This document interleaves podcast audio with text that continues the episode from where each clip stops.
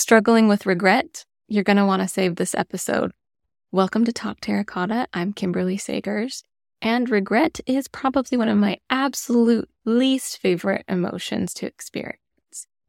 It just is so slimy, and it often feels like there's nothing that I can do about this.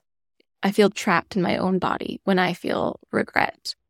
Sometimes I see my clients start to feel regret because they feel sad after a decision. So, for example, I do a lot of work with maternal mental health. And sometimes that means that I have clients that have fragile infants that they know are not going to live very long. And they have to make decisions about what sort of care their baby is going to get. If they want to do a hospice comfort care, or if they want to have other medical interventions that might prolong the baby's life but cause discomfort. These are heartbreaking decisions to make. Once my clients have made them, sometimes they feel badly afterwards. They know why they made it. They felt okay and peaceful when they made the decision. But afterwards, here comes that regret. I feel bad. And they think, ooh, this bad feeling means that I made the wrong decision.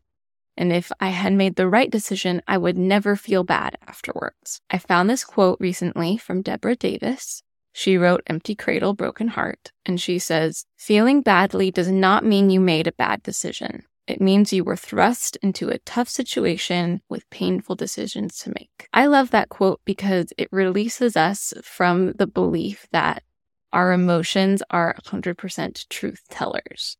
Our emotions lie, and especially the beliefs that go along with the emotions.